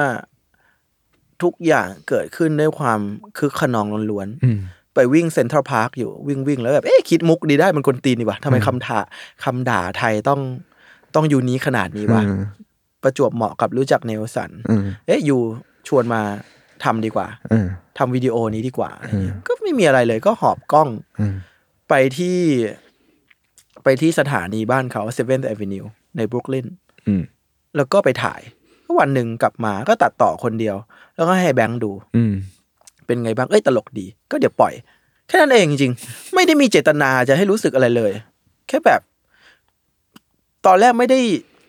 ไม่ได้จะโยงกับหนังสือเลยนะ อืม แค่รู้สึกว่าตลกดีอุ้ยเอามันมีมุมนี้ดีกว่า เอ๊ยยงโยงโยงโยงโยงกับหนังสือให้มันเป็นแอดเวอร์ดีกว่า อืม ก็ปล่อยไปก็กลับมาก็ช็อกแบบเชี่ยแชร์อะไรวะเนี่ย แชร์แบบ แชร์แบบทุกคนมีคนติดต่อมาเยอะมาก หรอ ใช่ ติดต่อมาให้นู่นให้นี่ มีนักร้องติดต่อมาให้ทำเอ็มวีมีบริษัทรถค่ายใหญ่ค่ายหนึ่งติดต่อมาว่ากลับมากำกับโฆษณาให้หน่อย มีกระทั่งทหาร ติดต่อมา จริง ๆ กูยังจำได้อยู่เลย เป็นทหารเรือ ติดต่อยมา ศ ทำไม ใหญ่เลย บอกว่าให้ทำวิดีโอ ชวนให้คนไทยสามัคคีกันหน่อย แบบเอ้ย แบบมันมันไปมันโกแมสจริง ๆเว้ย เออเออ แล้วแต่เราไม่เคยรู้ถึงบรรยากาศนั้นเลยบอกเลย ไม่เคยรู้ถึงบรรยากาศความแมสนั้นเลยเพราะอยู่นิวยอร์กจนกระทั่งวันงานหนังสือ วันแรก แล้วเขาส่งมาเออเป็นยังไงอ่ะ คือเราอ่ะผมอ่ะก็ไม่ได้ไปเว้ยพี่ อืม เพราะว่าอย่างที่พูดเมื่อกี้ก็ปิดเล่มทั้งว่า อืม ตอนปีนั้นอ่ะ แซลมอนมันออกหนังสือประมาณหลายเล่มอยู่แหละ แล้วก็ คือมันก็โปรโมทโปรโมทเออแซลมอนก่อนนั้นมันก็มีขึ้นชื่อเรื่องพิมพ์หนังสือไม่ทันงานวันแรกอยู่แล้ว อะไรอย่างเงี้ยใช่ไหมซึ่งแบบเนี่ยพอบอกว่าวันงานหนังสือวันแรกมึงยังปิดเล่มอยู่เลยที่แบบอุบาทมากเลยนะ มึงมึงทำงานไม่เสร็จอะอะไรอย่างเงี้ยแต่ว่าโอเคผมอะอยู่ออฟฟิศ เออ พี่แบงค์อะนัชนนท์อะเป็นคนไปบูธ เออ เออ แล้วก็ได้คือมันก็จะเป็นเสียงลือเสียงเป็นตำนานเรื่องเล่าว่า จริงเหรอ มันมีแถวคนไปต่อแถวที่บูธเราที่บูธแซลมอนอะไรเงี้ยรอซื้อนิวยอร์กเฟิร์สไทม์ประกอบกับปีเดียว รอบเดียวกับนิวยอร์กอ่ะมันมีเปิดขาย DVD Mary is Happy โอ้โห ก็เลยกลายเป็นว่าปีนั้นอ่ะ คนแม่งรู้จักแซลมอนเลยเว้ย เพราะว่า อืม มึงเป็นบูธที่สร้างความภาระให้กับงานหนังสือ คือคือมันจัดที่ศูนย์ศิริกิตใช่ไหม เออ แล้วปีนั้นอ่ะไอแซลมอนอ่ะ ถ้าใครเคยไปมันจะอยู่ข้างหน้าเพนนารี่ฮอลล์ อืม มันเรียกว่า อ่า เมนฟอยเย่มั้งนะ Main Foyer ออ อันเล็ก แล้วเหมือนแบบแถวอ่ะมันก็ยาวจนแบบต้องวนเข้าไปในเพนนารี่ฮอลล์อะแบบยาวสัสสัสๆอ่ะแล้วก็แบบทุกคนก็งงว่านี่มันเกิดอะไร ขึ้น มันมีอะไรเหรออะไรเงี้ย เออ ทุกคนคิดว่านักเขียนมาเหรอ เออ ก็ไม่มีนะ ไม่มา ด้วยอยู่นิวยอร์ก ใช่อยู่นิวยอร์กแล้วก็กลายเป็นว่าเหมือนแบบตอนนั้นก็เลยกลายเป็นว่า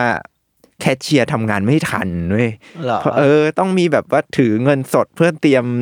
ไอ้นี่เลยอะเตรียมทอนเลยอะ เชี่ย พี่แบงค์บอกว่าต้องแบบไอ้แม้แต่พี่แบงค์เองอะก็ต้องมารับเงินแล้วแบบจ่ายจ่ายจ่ายทุกคนหยิบหยิบหยิบอะไรอะ เชี่ย เนี่ยเป็นปรากฏการณ์มากๆในตอนนั้น แล้วก็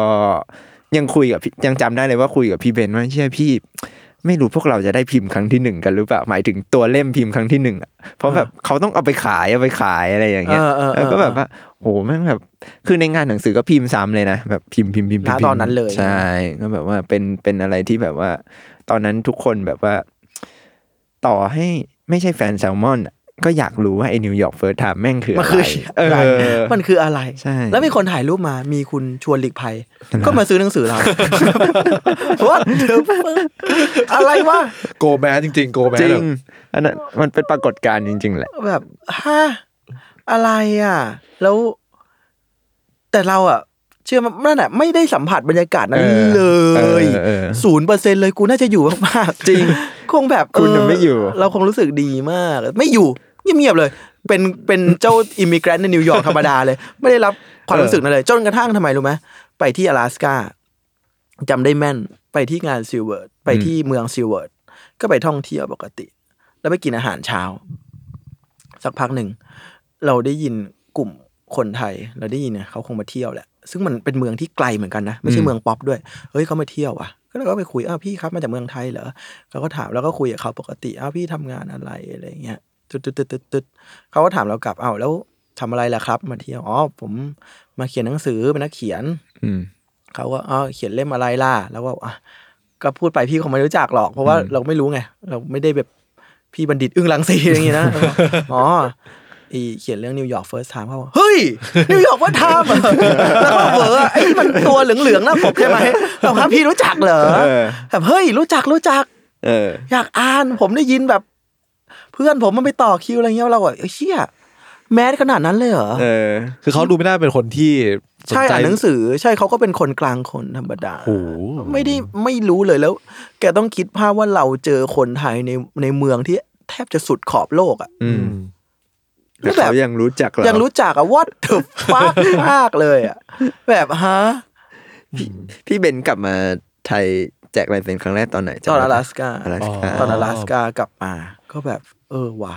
จริงๆนิวยอร์กเฟิร์สไทม์ก็เบื่อๆเหมือนกันนะแบบคนแบบมาต่อคิวมหาศาล อยากเจอนักเขียนแต่นักเขียนไม่อยู่อย่างเงี้ย ใช่ ไม่อยู่ แล้วเอาจริงเขาก็ไม่รู้เลยนะว่าหน้าตาพี่เป็นยังไงอะไรเงี้ย ไม่รู้เลย เออ ศูนย์เปอร์เซ็นต์อีเวนนี่คือใคร วะ ทำความเดือดร้อน จนกระทั่งเอออีกอย่างหนึ่งคือ พ่อเราแม่เราเฮียเราไปงานหนังสือ เขาก็ไปโอ้โหเขาเขาก็สกายมาคนเยอะมากเลย นู่นนั่นนี่อะไรอย่างเงี้ยนู่นนั่นนี่ก็เขาก็ถือรูปถ่ายนะเหมือนที่บูธก็คงไปแบบนี้แหละอ๋อเป็นครอบครัวพี่เบนซ์เหรออะไรเงี้ยตึ๊ดตึ๊ดตึ๊ดตึ๊ดก็ไม่มีอะไรเว้ยจนจะกลับแล้วพ่อเรา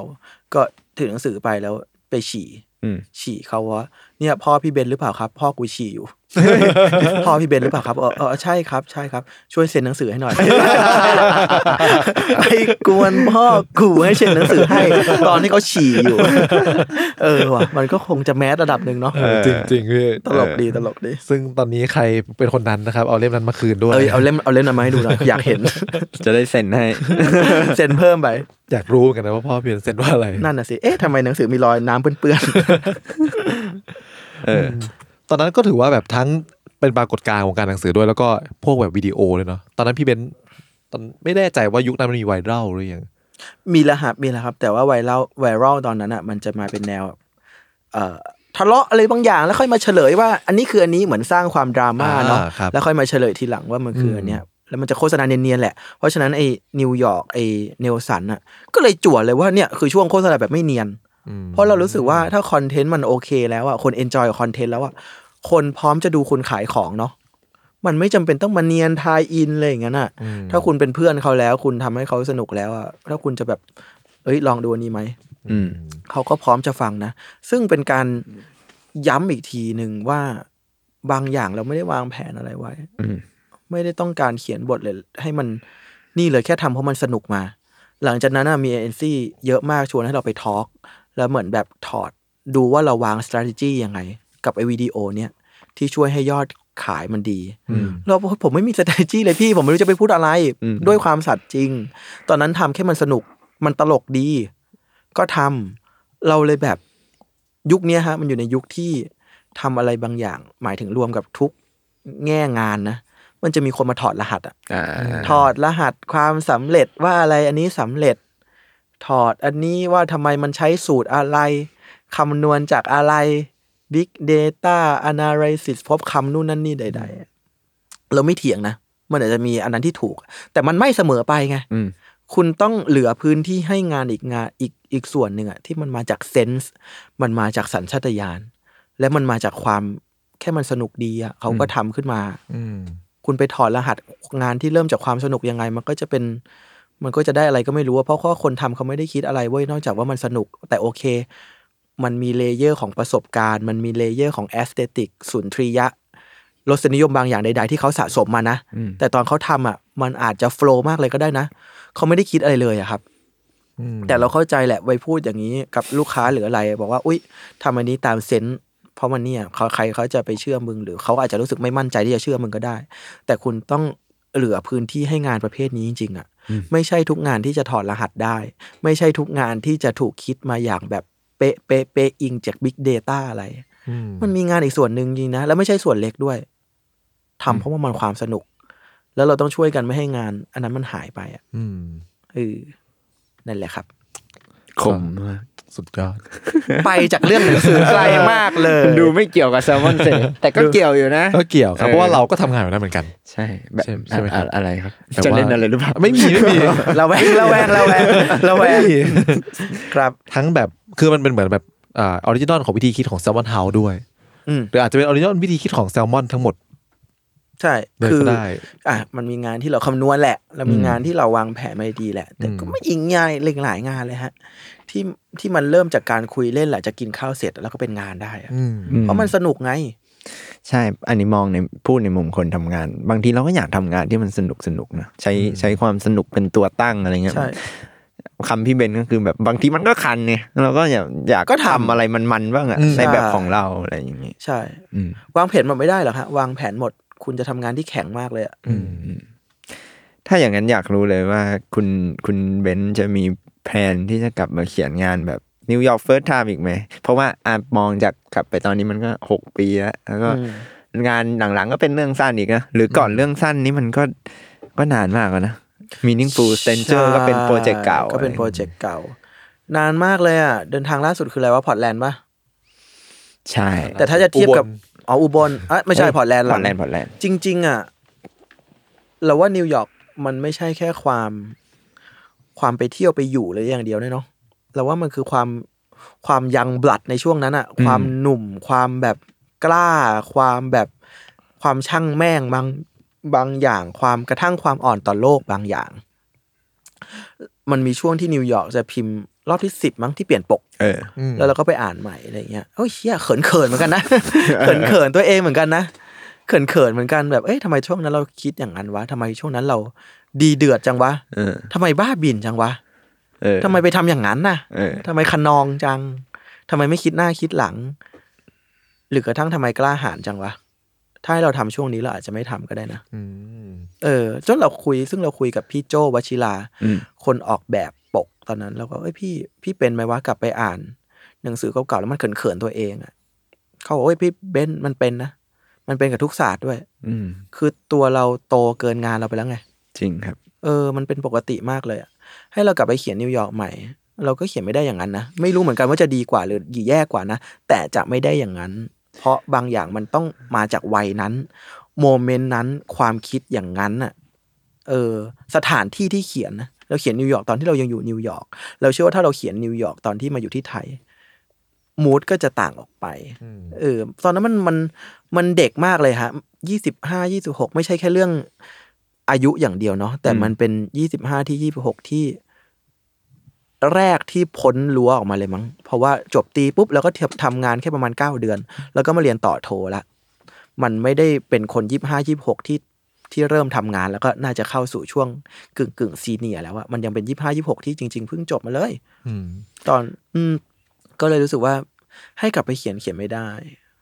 จีพูดน่าสนใจมากเนี่ย คือคือเลยสนใจในแง่ที่ว่าบรรยากาศมันก็มีผลกับการเขียนเหมือนกันนะอย่างนิวยอร์กมันอาจจะเป็นเมืองที่ใครทำอะไรก็ทำได้ปะ อืม งานพี่เบนเล่มนั้นมันก็มีฟิลแบบเชี่ยก็กูอยากเล่าแบบเนี้ย กูอยากขักแม่งอย่างเงี้ย อยากอย่าง เ นี้อยากเล่นมุกอย่างนี้ อยากไม่อยากทำตัวบ้าบอโดยไม่สนว่าจะเป็นยังไง ก็ทำเพราะว่ามันอยู่ในพื้นที่และบรรยากาศที่เอื้อให้มูดอย่างนี้อะแต่อย่าง阿拉斯าเป็นเล่มแรกที่เขียนบันทึกที่อื่นแล้วกลับมารีไรต์แล้วกันในเมืองไทย เพราะฉะนั้นมันก็จะมันปฏิเสธไม่ได้ว่าเล่มนั้น มันบวกความน่าหงุดหงิดบางอย่างที่กลับมาประเทศบ้านเกิดแล้วเรารู้สึกไม่ฟิตอินหรือกระทั่งความ ความรู้สึกดีบางอย่างที่เราได้กลับมาบ้านเกิดสักทีมันปนกันเต็มไปหมดเลยฮะ ถ้าอ่าน阿拉สกาจะรู้สึกว่า มันเป็นเล่มที่อารมณ์ตีๆกันนิดนึงเนาะ อืม นอกเหนือจากเรื่องบันทึกการเดินทางมันคือบันทึกอารมณ์ทัศนคติเราตอนที่กลับมาประเทศบ้านเกิดครั้งแรกในรอบกี่ปีก็ไม่รู้อะ อืมน่าสนใจครับ อืม พอพูดแบบนี้แล้วอยากรู้เลยว่าอะไรอย่างโปรเล่มอื่นๆ เช่น อุบลอย่างเงี้ย อืม มันมันมันถ้ามองจากตอนนี้เราเราคิดว่ามันเป็นงานที่ งานที่ไม่คิด มีมุมมองอะไรอยู่ ไม่คิดหน้าคิดหลังชิบหายเลย ยิ่งกว่านิวยอร์กอีกอะ ยิ่งกว่านี้ยิ่งกว่าถ้ายิ่งแบบอยู่ดีจะทำจะคันก็ทำจะขนองก็ทำจะแบบ จะทำอย่างนี้ก็ทำอ่ะเล่มอุบลคือเล่มตัดเลี่ยนในชีวิตจริง ๆ อ่ะ เพราะว่าเล่มนิวยอร์กมาเล่ม阿拉斯ก้ามันมันสักเซสเนาะ อืม คน เอ้ย ไม่มากก็น้อย คนก็ชอบที่เราเป็นอย่างนี้คนชอบพอมีคนรู้สึกว่า accept เรามากๆ มันก็เขินๆมันก็เลี่ยนๆในตัวเองเหมือนกันอ่ะ อยากทำตัวเฮี้ยๆนิดนึง อยากจะกวนต้นตีนนิดนึงอ่ะ อืมอืม อยากจะทำอะไรอย่างนี้นิดนึงเหมือนกันนะก็เลยออกมาเป็นมูดนั้น ซึ่งก็เหมือนเดิมว่าจะให้กลับไปเขียนอุบลแบบเดิมได้ไหม ก็อาจจะไม่ได้เท่าเดิม อืม ก็อาจจะต่างออกไป อืม ดีนะ อาชีพนักเขียนดีอย่างหนึ่งคือ ทุกเล่มมันบันทึก ขวบวัยและทัศนคติในช่วงนั้น ๆ ไว้อะกลับไปอ่านอีกทีก็เออวะเออวะ so young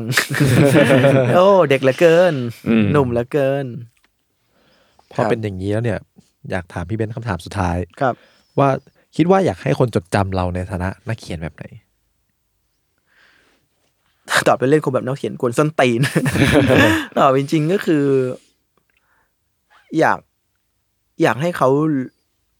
จดจำเราในฐานะ ไม่ต้องนักเขียนคนแล้วกันคนที่ชาเลนจ์ให้เขาคิด ตั้งคำถาม กับอะไรต่างๆ นานา เป็นคนคิดว่า บอกเขาว่า อย่าเชื่อและอย่ารีบรู้สึกตามที่สิ่งที่คน รุ่นเก่าๆ หรือใครก็ตามบอกให้คุณว่าต้องเชื่ออย่างนั้น ต้องรู้สึกอย่างนั้นนะกระทั่งตัวเราเองนะ มันมีเด็ก มันมีผู้อ่านมากมายเลยที่แบบมีน้องคนหนึ่งว่า เออ พี่เคยเป็นไอดอลหนูนะ แต่ตอนนี้หนูเฉยๆแล้ว เจ็บปวด ในในความเจ็บปวดคือบอกว่ายินดีด้วย แปลว่าหนูว่าโตขึ้นนะ อืม หนูโตขึ้นแล้วเว้ย อืม เท่านั้นเองเออจริง อืม ๆ หรือหลาย ๆ คนคนอ่านเราก็แอดเรามาเนาะเป็นเฟรนด์ใน Facebook อะไรเงี้ยหลาย ๆ คนก็เวลาเขาไปอ่านงานหนังสืออะไรเงี้ยลิสต์หนังสือของเขาอะจากที่เขามาแอดเราตอนนิวยอร์กเฟิร์สไทม์กับตอนเนี้ยหลาย ๆ คนก็ไม่มีหนังสือแล้วนะ อืม เขาไปอ่านเซเปียนเขาไปอ่านอะไรอย่างอื่นแล้วอะเออนั่นแหละ คุณโตขึ้นแล้วไงคุณคุณเปลี่ยนออกไปแล้วนะ อืม เออเราไม่รู้เหมือนกันว่าจุดเปลี่ยนของคุณเรามีส่วนร่วมมากน้อยแค่ไหนอะเออ แต่นั่นแหละ คุณคุณเปลี่ยนไปแล้วเว้ยขณะเดียวกันมันก็มีอีกหลายคนมากที่มาหาเราแล้วบอกเอ้ยพี่หนูได้ทุนกพกำลังจะเรียนไปเรียนต่างประเทศหนูกำลังจะไปเรียนต่อด้านนั้น ด้านนี้ พี่ทำให้หนูอยากออกอยากออกนอกประเทศนี้ อืม ออกแล้วกลับมาหรือเปล่าอีกเรื่องนะ แต่พี่ทำให้รู้สึกว่ามันต้องออกไปเจอโลกจริง ๆ ที่มากกว่า สิ่งที่ครอบหนูอยู่อะในนั้นนะซึ่งเราแบบโคตรดีใจเอ้ย รู้สึกว่าเป็นส่วนหนึ่งในชีวิตเขา ที่ทำให้เขาเออกล้าชาเลนจ์ตัวเองกล้าชาเลนจ์ตั้งคำถาม ตั้งคำถามสำคัญมาก ๆ กับประเทศเรา ตั้งคำถาม อย่ายอมรับคำตอบ ที่ถูกส่งต่อมาเรื่อยว่าต้องอย่างนั้นต้องอย่างนี้เว้ย แกเป็นยังไงก็ได้ แกจะคิดยังไงก็ได้ ถ้าไม่ตรงกันต้องมาคุยกัน อืม ต้องมาคุยกัน แต่อย่ายอมให้เขาบอกว่าห้ามคุย อืม ห้ามตั้ง ห้ามพูดอย่างนี้ อืม พอถ้าเขาแน่นในลอจิกของเขาพอ แน่นในความเชื่อของเขาพอ เขาจะคุย อืม ที่เขาขาดเข่าและไม่กล้าคอนฟอนต์เพราะเขาก็รู้ว่าว่าลึกลึกข้างในอ่ะ มันมีความไม่เฟิร์มบางอย่าง อืม ที่เขาตัวเขาเองไม่กล้าที่จะตั้งคำถามกับตัวเอง ที่เขารู้ว่ามันไม่ ก็ไม่ถูกต้องหรอก แต่มันช้าเกินไปแล้วสำหรับเขาที่จะกลับความเชื่อใด อืม ๆ เพราะเท่ากับว่าทั้งหมดในชีวิตนะที่เขาสะสมมามันอาจจะพังทลายลง อืม แต่นั่นคือเรื่องของเขา แต่เรื่องของแกแกตั้งคำถามได้เสมออ ม นั่นแหละครับ ครับ ก็พรุ่งนี้เจอกันนะครับ ผม ที่ อ๋อ ที่นั่น ก็รู้ๆกันอยู่ ก็รู้ๆกัน อยู่ ที่นั่น ครับผม ครับก็วันนี้เราก็สนุกมากคุยกับเป็นธนชาติได้ยาวไปเลย ครับ คำถามทิ้งท้ายนิดเดียว ได้ เล่มสามออกมา ไหน ขอจบไปที่วันนี้ สวัสดีครับ ก็พบกันใหม่ พบกันใหม่โอกาสหน้าครับ บผม ก็ของเราก็จะมาในทุกวันอังคารเหมือนเดิม ครับผม ก็พบกับใครจะเป็นคนต่อไป ก็ติดตามกันได้ หรือ รับ คุณ ผม เบนซ์อาจจะกลับมาอีก อ่า นะเรื่องคันมันเยอะ ครับก็ยังมีหลายเรื่องที่ยังไม่ได้พูดถึง ทัศนคติในแง่บวกของเขา หรือหว่ารือว่า อืม พอแล้วไอีสัตว์ หรืออะไรอีกล่ะ ครับก็รอติดตามกันใน s ซ l m o n Say Podcast EP ต่อๆไปครับผมสำหรับวันนี้ สวัสดีครับ สวัสดี ส ครับ วัสดีครับ